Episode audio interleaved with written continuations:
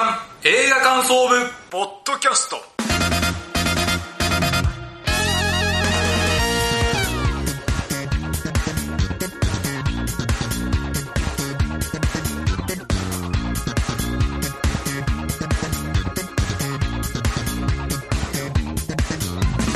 さあ始まりました月刊映画感想部ポッドキャストこの番組の VTR 矢野智之です同じく部員の滝沢亮ですよろしくお願いしますさあこの番組は現在劇場公開されている新作映画を映画感想部員である矢野と滝沢がそれぞれサイコロ振って当たった映画について感想を言う番組ですありがとうございますさあ今月は5月号とはいいうことで第12回ですははい、まあ、ゴールデンウィークはね、はい映画の季節っていう感じでそうですねもうどんどん公開されてますんで、はいまあ、休みの方もいらっしゃると思うんで、まあ、今回の僕らの番組がねちょっと映画を見るきっかけになればなと思います、いそうですねさあ、えー前回の収録から1ヶ月経ちまして、その間の映画ライブを聞いていきましょうということで、まず竹田さん、えー新作映画何本見ましたはい、い4本4本はい、見たんですけど、実はちょっとその中じゃなくて、はいちょっとその前にですね、はいあの、見たやつで、その前の月に見たやつあで、ーはいはいやってもいいですはかすいいません。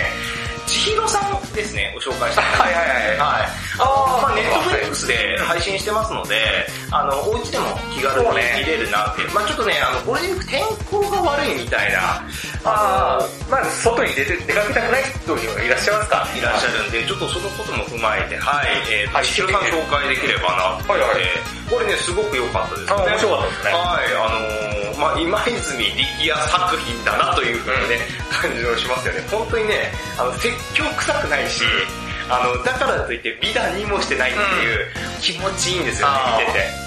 で、千尋さんにさ、有村さんは本当素晴らしいやつなんですね。いいね。うん、本当に。で、千尋さんってね、あの、いろんな人をね、受け止めるような感じのね、あの、人なんで、まあ、聖母的な感じにもね、見られなくはないんですけど、だけどね、いい面ばっかりじゃなくて、実は千尋さんの影みたいなところもしっかりと描かれてて、そうね。やっぱね、人間ってそんなに簡単なものじゃないぞっていうああの、今泉さんってずーっとそれ作ってきたじゃないですか。いや、人間そんな単純じゃないよと。あの、わかんなくてうん、複雑なもんだよっていうことを作ってきたと思うんですけど、あの、まさに今回の時もそれで、2時間ね、うん約、あの、2時間ぐらいなんですけうど、んすごくね、気持ちよく、心地よく見えながらも、けどやっぱり人間って奥深いよなっていうとこがたどり着く、非常にね、面白い作品だなと思いましたので、はぜひぜひ見てほしいなと思いました。は僕ね、映画館で見たんですよ。はいあ、映画館では特、特典がつくんですよ。はいエントロール後に。これもね、すっげえ面白いですよ。これね、あ映画館でもし見たい、見見たい方はぜひ見てほしいな。この特典がね、すっげえ面白い。笑えるんですよ。だからね、これ本当に映画館しか見れないんで、ぜひ見てください。はい。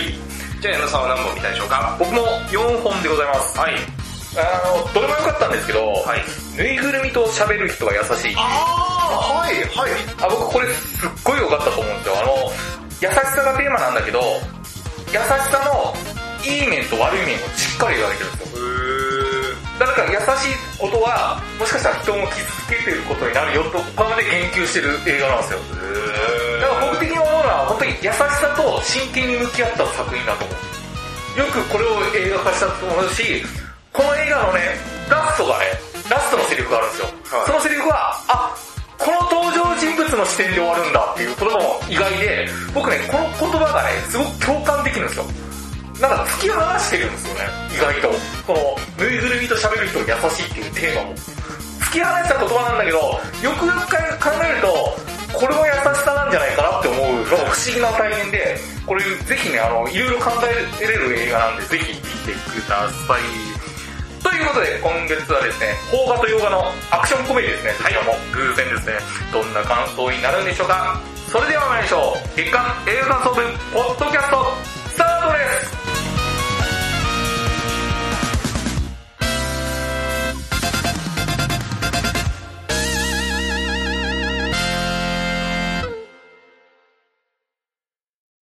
今月の活動報告このコーナーは先月サイコロを回して決めた映画について感想を言うというコーナーです。メイン企画ですはい、ということで今回取り上げる映画は矢野さんからでございますが、矢野さん何でしょうかさあ、今回僕が紹介する作品は、こちらの作品。はい。マルチタレントです。違います。え、マルチタレントじゃない。マルチタ レント。主演、伊藤聖子さん。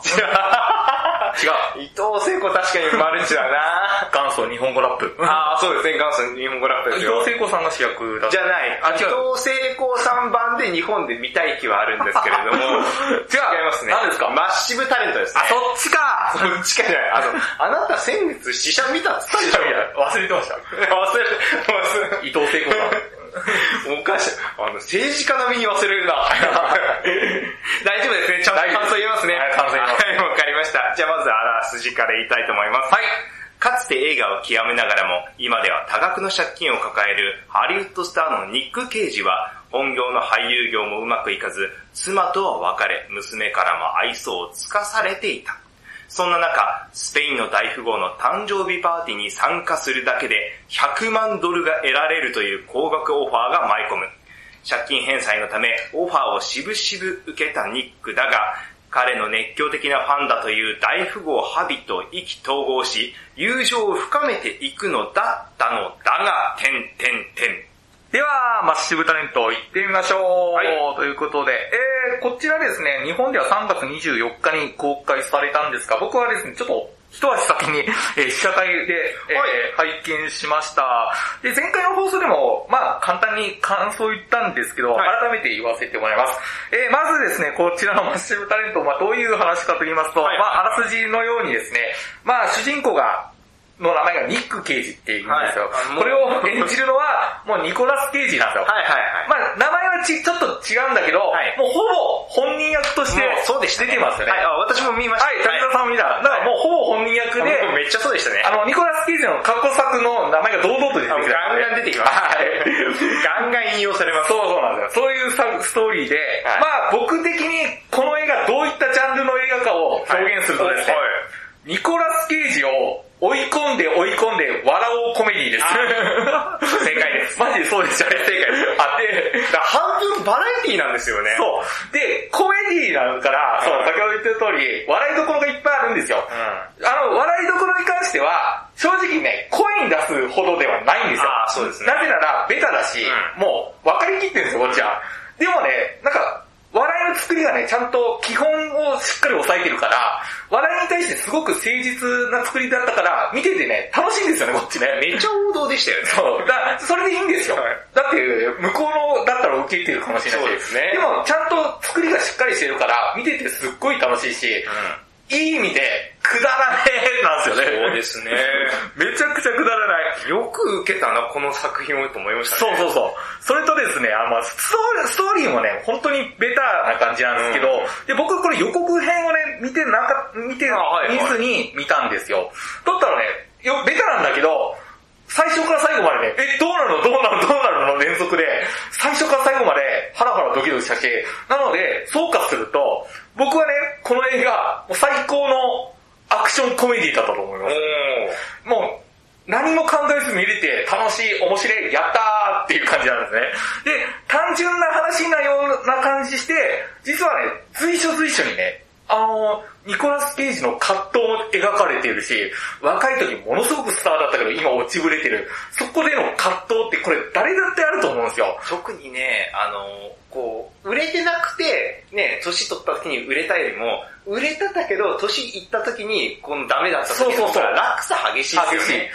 で、そこの若い時の栄光をにすがってプライドを凝り固まったっていう、はいはいそこの葛藤も描かれるんですよね、ちゃんと。これって別に俳優とか関係なく、一そう般ですね社会でもあると思うんですよ。だって昔、あんなに体を受けたのにとかあるじゃないですか。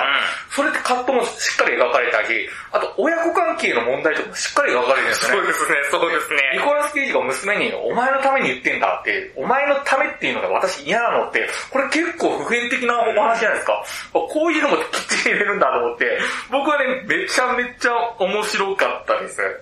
で、こっからなんですが、あのー、この映画の僕は最大の魅力をまず言います。はい。で、その後に、その、派生した話をします。ほう。映画とはちょっと関係ない。ほうほう。僕はこの魅力、この映画の魅力があって、その魅力を見て改めて思ったことを言うああ、はいはいはい。まずね、このマッシブタレント、僕一番最大の魅力は何かというと、うん登場人物がね、全員可愛いんすよ。めちゃめちゃ可愛く見える。なんかね、みんな情けないんだけど、めちゃめちゃこいつは可愛いなと思うから、2時間しっかり見れるんですよ。で、ニコラス・ケイジがね、特に可愛く見えるんですよね。 なんだろう、情けないんだけど、ニコラス・ケイジ可愛いと思う。そうね。で僕ね、別にニコラス・ケイジの作品って今までいっぱい見たことないんですよ。ほぼ見たことない。あ、そうなんですか。あんまり見たことない。そんなに興味もなかったし。で、今回見て、おニコラス・ケイジってこういう、この人、可愛い人なんだってことは改めて分かった。で、この映画はものすごく可愛いが僕を一番推したい部分なんですね。で、これを見て思ったことがあって、それは何かというと、愛嬌ってすごく大切だなってことが分かりました。はいはいはい。あのーニコラス・ケイジね、まあ僕、あんまり作品見たことないけど、昔から知ってますよ、子供の頃から。で映画をそんなに知らない人でも名前知ってますよね。だって日本の CM とか出てましたあ、出てた、出てた。だから、でも今でもトップスターじゃないですか、ニコラス・ケイジ、有名中の有名じゃないですか。この人がトップスターで入れられる理由って、こういう愛嬌の良さもあったんだなってことが、改めてこの映画で分かったんですね。た。はい。で、そうやって、芸能界じゃない以外でも何でもいいんだけど、そうやってずっと活躍し続ける人って、世間の人から有名であり続ける人って、ものすごく愛嬌が重要なんだなってことをうん改めて思ったのね。うん。改めてっていう表現を僕使ってる理由があって、それは前にも思ったんですよ。前にもこの言葉を聞いて思ったことがあって、それはどういった言葉かというと、ここからちょっとは派生した話になりますね。はい。愛嬌の大切さについて。あのね、最初に一番思ったのは、あのー今から5、6年ぐらい前かな、はいあの、特番でやってたんですけど、あのーその特番どういった番組かというと、ダウンタウンの松本人志さんはい。が番組や、特番やってて、それどういった番組かというと、名前がね、芸人ドキュメンタリー、下がり上がりって特番で何回もやってたんですよ。はい。それどういったもん、えー番組かというと、実力はあるんだけど、いまいち伸び悩んでる芸人さんをゲストに呼んで、松本さんとトークして、その後に、えーその芸人さんがネタをするっていう。はい。で、そこのトークコーナーでは、まあその芸人が松本さんに相談するみたいな番組なんですね。その時にね、えートータルテンポスさんが来た時に、うん。はい。松本さんがね、トータルテンボスに言った一言が、僕、あって思って、それが何かというと、トータルテンボスさんにね、お前ら二人が、めっちゃ面白いねんけど、愛嬌がないねんって言ったんですよ。へー。で、そこで、やっぱ愛嬌って大切なんだなってことを身にしめるの。はいで、よくよく考えると、僕、ダウンタウンからって、昔から若若手から今でも活躍されてるじゃないですか。みんな国民的に知ってるじゃないですか、人気で。ダウンタウンってめちゃめちゃ愛嬌あるなって思ったんですよ。うん。で、僕今37で、はいまた滝沢さんは同世代じゃないですか。僕らの世代とか、僕ら以上の世代の人たちって、ダウンタウンに対して、怖いとか、なんていう、やんちゃとか、尖ったイメージってありますよね めち。ゃくちゃありますね。ありますねそれこそ僕らの時は90年代のごっつええ感じっていうのがめちゃくちゃ流行ってたそうそう時そうで、そこでやるコントとかね、うんめちゃくちゃ尖りとまく尖りまってくってるし。で、その、プライベートっていうか、トーク部分とかでもめちゃめちゃ尖ってたじゃないですか。ああ、だからあの、ガキの使いで、あの、それこそまだあの、二人でトークするあはいはいコーナーがあった時に、やっぱり、二人でトークしてる時ね、緊張感ありました緊よね。張感。だって、それは、ダウンタウンって怖い、やんちゃ、尖ってるって、なんか世間も知ってるし、でも、この二人がね、人気なんですよね。うんで、僕らもそうじゃないですか。そうですねやっぱこれ、愛嬌があったからだと思うんですよ。ああ、昔から。うん。いや、僕らも、尖ってるっていう怖いイメージだったら、ちょっと怖いなだけじゃないですか。でも、親しみがあるじゃないですか。ああ。ダウンタウンが長い長く続いた理由って、僕、愛嬌があったからだとも思うんですよ。まあ実力もあるし、うん愛嬌をプラスされてたなと思う。で、松本さんがトータルテンポスにそうやって言ったってことは、自分は愛嬌は、愛嬌をものすごく大切にしてるのかなと思うったんですよ。ん。で、これね、ダウンタウンの松本さん、宮迫さん、雨上がり決済さんの宮迫さんにも言ったらしいんですよ。お前が愛嬌はないって。だから宮迫さんは、宮迫ですってやったじゃないですか。ああ、ギャグですね。ああれを愛嬌出すためにやったの。そしたら、代名詞になったじゃないああ、なるほですか。だから松ね。本さんって結構、愛嬌って大切にしてるんだな愛と。嬌、親しみやすさと。そうそうそう。面白いだけじゃなく。で、ダウンタウン、ここからちょっと僕なりのダウンタウン論なんですけど、あの、ダウンタウンが愛嬌がある理由の一つ、いろんな要因あると思う。はいまあ、二二人の人柄も絶対あると思う。はい人生の相手の良さとか。やっぱダウンタウン可愛がられるしね。で、僕がダウンタウンが愛嬌がある理由の一つの要因になってる理由って、僕なりに言うと、まっちゃん、はまちゃんって呼ばれてることだと思うんですよ。はいはいはい。で、これ、これね、ダウンタウンって別に芸名がまっちゃん、はまちゃんじゃないのに、うんみんなまっちゃん、はまちゃんって言う言うじゃないですか。そうですね僕ら小さい頃言うじゃないですか。これファンの人から言ったのかどうかわかんないんだけど、その機嫌がわかんないんですか。これがあったからこそ僕は相手も出たような感じがするんですね。だから、それって言ってるこっちはちゃん付けすることによって、勝手に距離感が縮まってる感そう覚ですがね。あるんですよね。だからこそ、もしかしたら、松本浜田だけだったら、そこまで行ってなかった可能性もありますよね。うんここまで。で、やっぱ愛嬌って大切だなと思って、ダウンタウンは愛嬌があった。それゆくゆく言うと、売れてる人、ずっと活躍されてる人って愛嬌ありません。そうですね。たけしさんもそうだし、タモリさんもそうだし、もうみんな当てはまるんですよね、愛嬌って。でも、実力あるけど飲み悩んでる人っていっぱいいるじゃないですか、はい芸人さんで。もっとこの人いけるはずなのに、天下取れるはずなのに。やっぱ愛嬌ないんですよね、よくよく考えると。で、千鳥さんもあるじゃないですか。そうですね。で、その千鳥さんが可愛げが出た、東京で可愛げが出た理由って、一回失敗したことを自分たちで自虐的に言うじゃないですかああ、はい。やっぱ自虐的に言ったら、親しみ込めれて、あ、かわいそう、愛嬌が出るんですよね。そう、かまいたちさんもそうだと思う。みんながいじられるようになって、愛嬌が出たとか。やっぱ愛嬌って大切なんだなと思うし、あとね、スマップってやっぱあるなと思ったんですよ。おー。やっぱスマップの凄さを最近改めて思ったのが、スマップの5人って全員スター性があるじゃないですか。もちろん出。た時に、うわ、スターだと思うし、5人揃った時もスターだと思うんだけど、同時に、親しみ感ありません近所の兄ちゃんたちみたいな。ああ、それすごくわかりますね。なんか、その二つを兼ね備えてるって同時進行で、一般視聴者に思わせるってなかなかできないんですよね。あーだスターならスターだで、うわ、遠い存在なんだけど、遠い存在だと思わせながらも近所のお兄ちゃんみたいなことです。そうですね。だからこそ国民が、みんな5人の名前知ってるっていう、はい。売れてる、まあ、理由の一つは相手もあったと思うんですよね。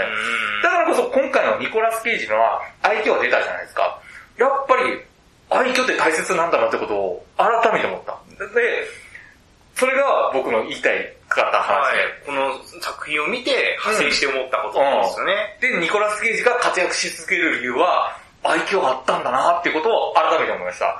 で、最後ね、あ元に、ニコラス・ケイジの話元に戻すと、あの、先ほど僕、ニコラス・ケイジのことそんなファンでもないし、あの、作品見てなかったんだけど、あのー去年のえー映画館総部で11月号から、はい2020年の11月号にこうビッグっていう映画をやりましたねやったんですよ。でそこはニコラス・ケイジがプロデューサーとして入って、主に主役もやってるんですよ。そこで改めてニコラス・ケイジの演技見たときに、改めてね、お、この人やっぱすげえ演技うまいんだなと思ったんですよ。で、その時の役が、硬派で、ものすごく、今回のマッシブタレントと180度違う役だったんで、で、今回も可愛らしい演技もできるし、硬派な役なんで、この人マジすげえと思ったんで、えーこの映画マッシブタレントね、もうニコラス・ケイジに全く知らなくても全然ついていける映画ですよね。なので、あの、子供から大人まで、ぜひ機会があれば見てください。今月の矢野の活動をお送りした。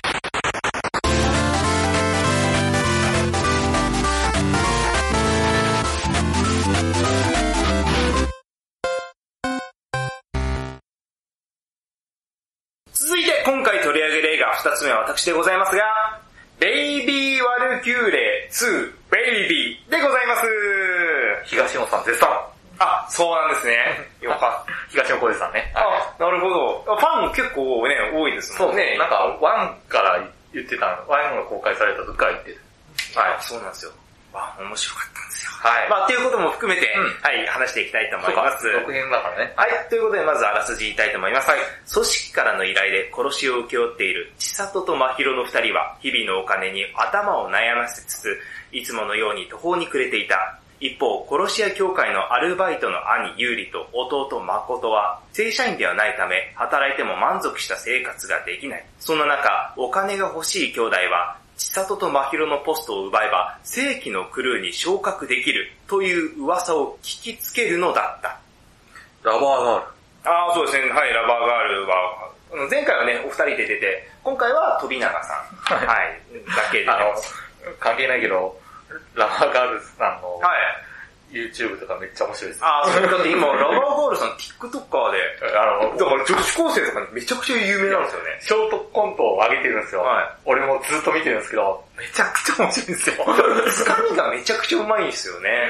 ショートコン、TikTok 用のショートコントがあって、それぜひ見てください。ぜひぜひ見てくださいめちゃくちゃ面白いです。はい、ということで、そのね、ラバーガールさんも出ていらっしゃいます。ベイビーワルキューレ2ベイビーでございますが、まあ私ね、今回あの、ああの、いつも映画を感あ想そうとかいう時にはい一言でと言っていますけれども、この映画一言で言うと、はい素晴らしい天体ショーのような作品でした。天体ショー。はい、ということで、そのことに、なんでそう思ったかっていうことについても言いたいと思います。はいうんえーネタバレありで話しますので、おはいすみません、まだ、えー見てない人は、見た後お願いします。うんはい、えー、では行きたいと思います。はい担当直入に感想を言うと、うん。すんごく面白かったです。はいまあね、そりゃそうですよねうって。でね、あの、実は見る前少しだけ僕不安でした。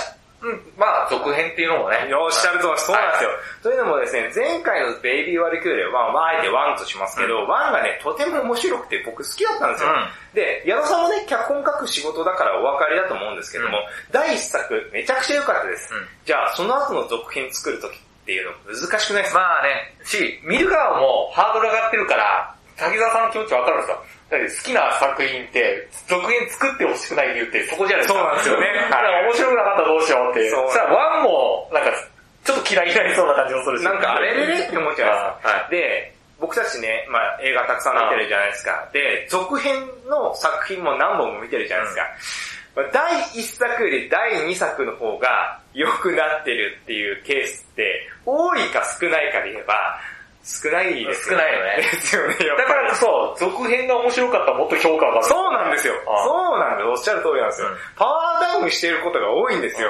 あの体感で言ったら、マジでね、50%以上の作品はパワーダウンをしてます。うんうんはっきり言って。はい。で、このね、パワーダウンをね、した映画を映画館で見見て、見た後の帰りって、あのモヤモヤ感とか切なさって、あるよねもう、もう、なんか、いつも 以上、うん感じる。なんかがっかり度半端ないじゃないですか。もうね、そういうことを経験してるんで、あの、少し不安だったんですけど、まあちゃんとね、前作に勝るとも劣らずの面白さでございました。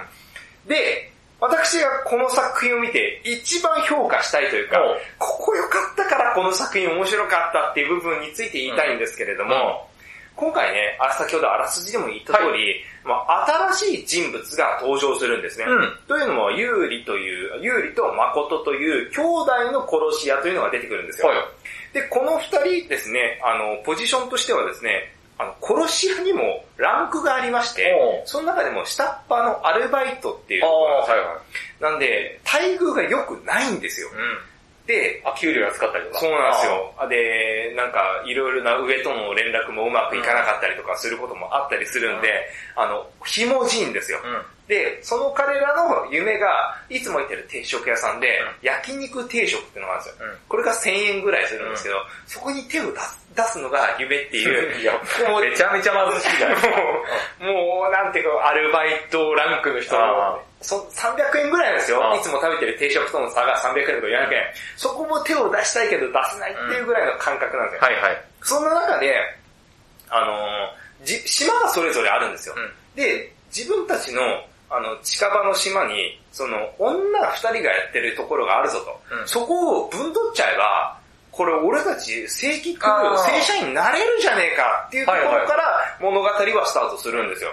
ってことはですよ、最終的に、この作品の到あの到達点としては、この千尋真尋のコンビ VS、あの、さっきのユーリ誠兄弟の戦いになるっていうのこれわかりますよね。はいはいはいっていうところに行くわけですよ。うんで、そうなった時に、もう、どういうエンディングが待ってるかっていうのは必然的にわかりますよね。もうどっちかは死ぬってことですそようね。なんですよ。どっちかはしますけど、どっちかが死ぬかといえばもうわかりやすいじゃないですか。ああっていうことなんですよ。で、ここでね、よくありがちなのが、新しい人たちが入りましたってなった時に、新しい人物について、掘り下げたとあのシーン、うんバカバックボーンですよね。っていうのを尺をたっぷり使って鮮明に描いたりするっていうことがあったりすると思うんですはいよ。はい。なんですけれども、そうするとですね、物語の交通整理が難しくなるんですよ。だって、あの、主人公がちゃんと5つ、他のなんかニューカマーたちがいて、うんで、それが最後バトルするっていうことになった時に、なんかそのもう一つの方、新しく入ったニューカマーの人たちを深掘りした時に、え、何これどっちが主人公っていう風にちょっとブレるじゃないですか。その軸がブレやすくなるんですよね。で、だからそうすると見てる方もよくわからなくなってくはるいんですよ。はいはい。なんですけど、ここがね、ブレてないんですよ。ここが坂本監督がすごいところだなと僕は思ったんですよ。うんあくまで主人公は千尋と真尋っていう点はブレてないんですうよ。んってことは、結果的に、この兄弟殺し屋が、まあ、殺し屋というのは生きるか死ぬかの世界ですから、さっき矢野さんが言った通り、どっちかがまあ亡くなってどっちかが生きるわけですよ。ってことは、この兄弟が亡くなるっていうように、必然的に予想はされるんですよね、うん見ていくと。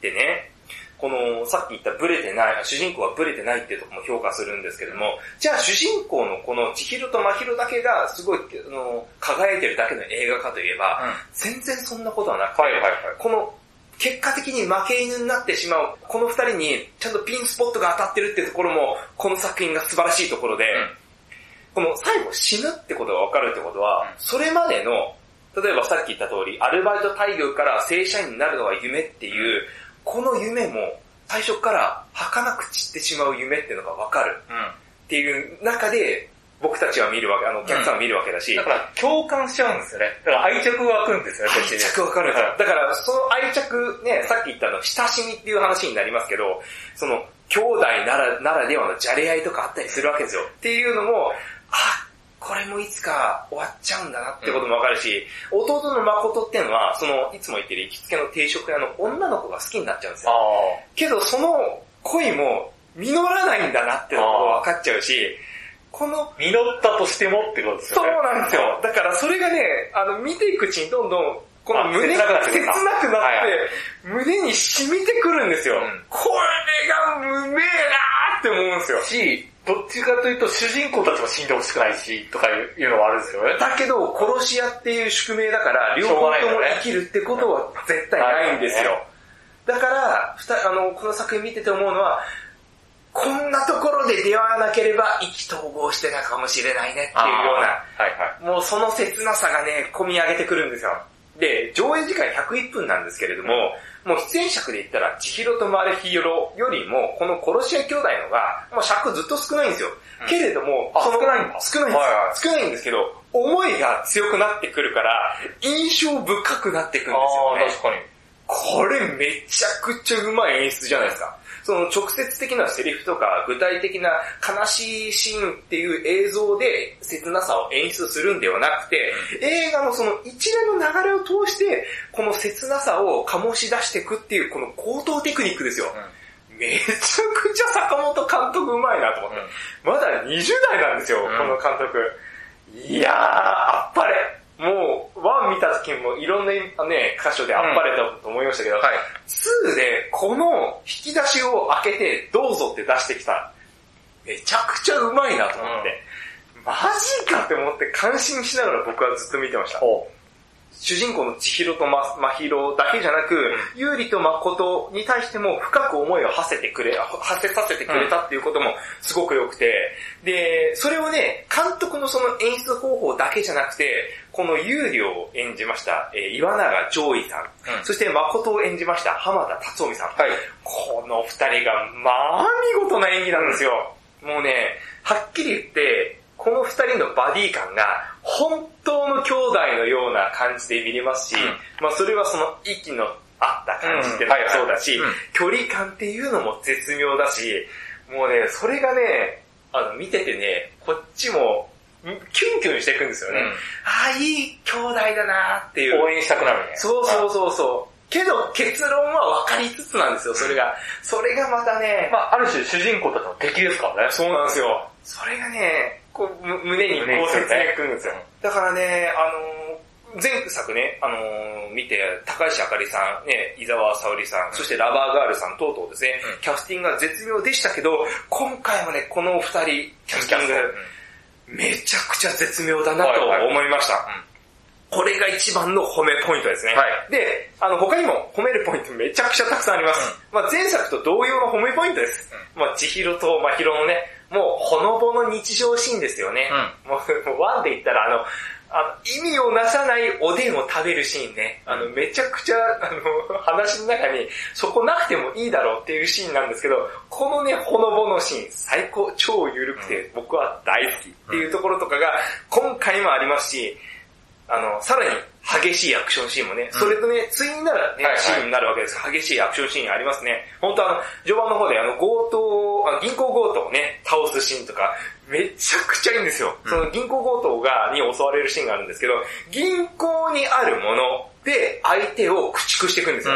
だから、回る椅子みたいので、とか、あと、電話とかですよね。電話のコードが、コードレスじゃないやつなんですけど、それを使っ、それを、なんか、無知のようにしたりとか、だから、エブエブで、あのーポーチがね。あの、コーチをやってたような感じでやはいはいったりとか、そういうね、あのーそこにあるものを駆使して、あの、うん倒すっていうところとかも、見事にうまいなーって思いますし、あとね、あの、僕爆笑したシーンは、花束みたいな恋をしたって作品あるじゃないですか。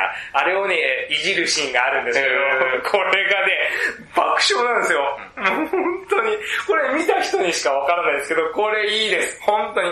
で、実際の映像を使ってないんですけど、多分あの、エキストラ的な人を呼んできて、音声だけ、あの二人、麦くんと、えーあーえーと絹ちゃん絹ちゃん。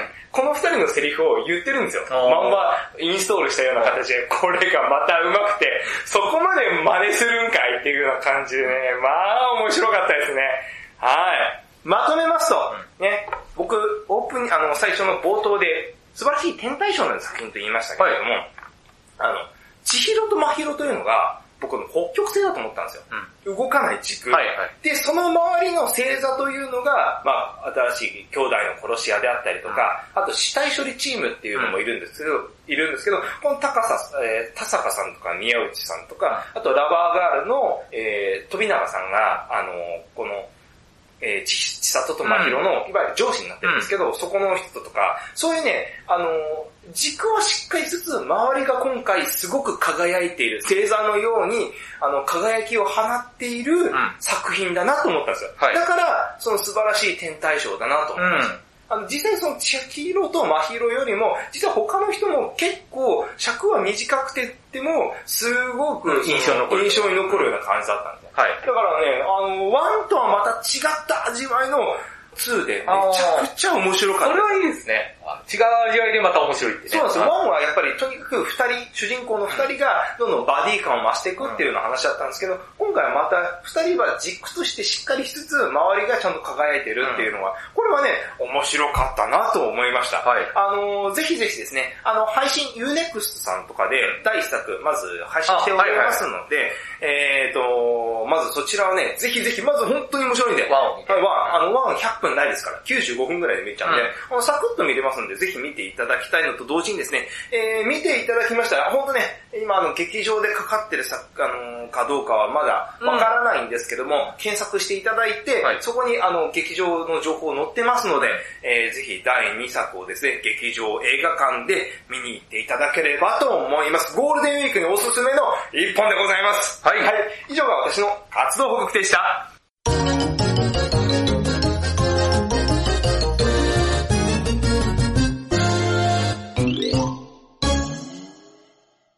次回の作品に目あらかじめ10作品をリストアップ、その中から矢野滝沢が見たい映画を一つずつ言い合うというドラフト方式で第3希望まで決めていきます。そしてそれを才の目に当てはめ、サイコロを振って、来月の作品が決まります。決めていきましょう。はい、ということでまずは先行後の口じゃんけんいきたいと思います。はい、最初はグー、じゃんけん、パーあお参加何しました。ヶ月ぶりに勝ったはい。下手したら1年ぶりとかじゃない ?1 年以上。はい、ということで、矢野さん先行でございます。は、はいということで、えーとい、今回のですね、えー、対象期間が2023年ご4月28日から5月の26日でございます。はい。矢野さんの一言コメントもあるので、よろしくお願いします。はい。じゃあ一つ目、劇場版東京 MER 走る緊急救命室。北見チーフ。二つ目、ガーディアンズ・オブ・ギャラクシーボリューム3。ロケットが好きです。3枠目、ター、指揮者の話。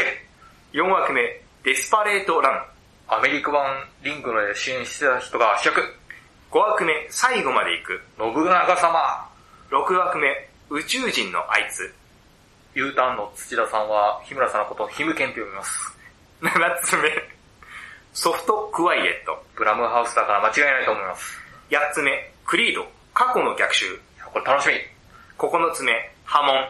荻上直子さん、そして10個目、アフターさん。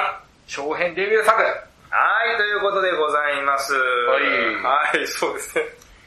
あの、リングのアメリカ版、ナオミ・マッツ。あ、ラブヨッツです。どれくらいの人覚えてるんですかね 俺、ワンだけ見たかな。なんか面白、面白いってか面白かったんですか いや、なんか、なんか不評でしたよ。いや、なんか、別にそんなに期待してないけど、あーなんか、そうねなんか、あーって。 結局ジャパニーズホラーはやっぱアメリカじゃできなかったっていうね。